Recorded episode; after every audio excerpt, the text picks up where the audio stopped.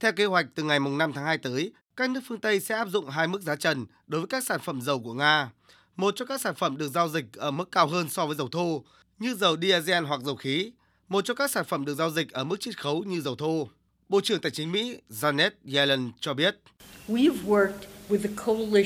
Chúng tôi đã làm việc với các quốc gia đồng minh để áp dụng mức trần đối với giá dầu thô của Nga. Chúng tôi sẽ sớm làm điều tương tự đối với các sản phẩm tinh chế của Nga. Mục đích là để ổn định giá năng lượng toàn cầu và giảm doanh thu của Nga.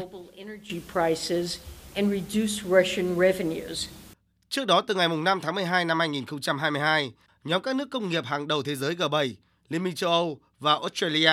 đã quyết định cấm bán bảo hiểm, tài chính và môi giới hàng hải cho các lô dầu vận chuyển bằng đường biển của Nga có giá trên 60 đô la Mỹ một thùng, khiến cho việc xuất khẩu dầu của Nga gặp khó. Để đáp trả, hôm qua, Thủ tướng Nga Mikhail Mishustin đã ký nghị định về thủ tục thực hiện sắc lệnh ngày 27 tháng 12 năm 2022 của Tổng thống Nga Vladimir Putin về việc cấm cung cấp dầu thô và các sản phẩm dầu trong vòng 5 tháng từ ngày 1 tháng 2 năm 2023 cho các nước áp dụng mức giá trần đối với dầu Nga. Theo đó, Bộ Năng lượng và Bộ Tài chính Nga sẽ phải phê duyệt thủ tục giám sát giá dầu xuất khẩu của Nga trước ngày 1 tháng 3 tới. Các công ty xuất khẩu dầu mỏ, theo yêu cầu, hàng tháng phải cung cấp thông tin về hợp đồng và giá bán, cũng như thông tin để xác minh rằng giá dầu không tuân theo cơ chế xác định giá cho tới người mua cuối cùng.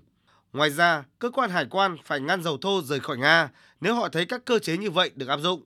Việc áp giá trần dầu Nga của các nước phương Tây sắp có hiệu lực, cùng các bước đi đáp trả của Nga có khả năng châm ngòi cho một đợt hỗn loạn mới trên thị trường dầu toàn cầu. Diễn biến này cùng với nhu cầu về dầu tăng của Trung Quốc khi mở cửa trở lại nền kinh tế cũng khiến cho cuộc họp của OPEC cộng vào ngày mai được quan tâm nhiều hơn khi các bên bàn về các bước đi điều chỉnh chính sách sản lượng dầu hiện tại.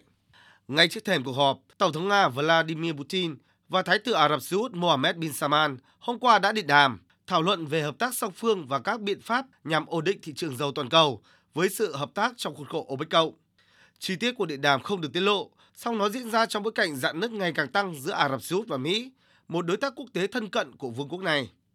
Ả Rập Xê Út từng từ chối lời kêu gọi của Tổng thống Mỹ Joe Biden về việc tăng sản lượng, thậm chí còn cắt giảm sản lượng thêm. Một động thái được cho là nhằm giữ giá ổn định vì lợi ích của các nhà sản xuất. Nga, Ả Rập Xê Út, hai thành viên quan trọng của OPEC cộng hiện đều quan tâm đến duy trì lợi nhuận xăng dầu, dẫn đến mức giá trần đối với dầu Nga của các nước phương Tây được cho là mối đe dọa tiềm ẩn đối với doanh thu.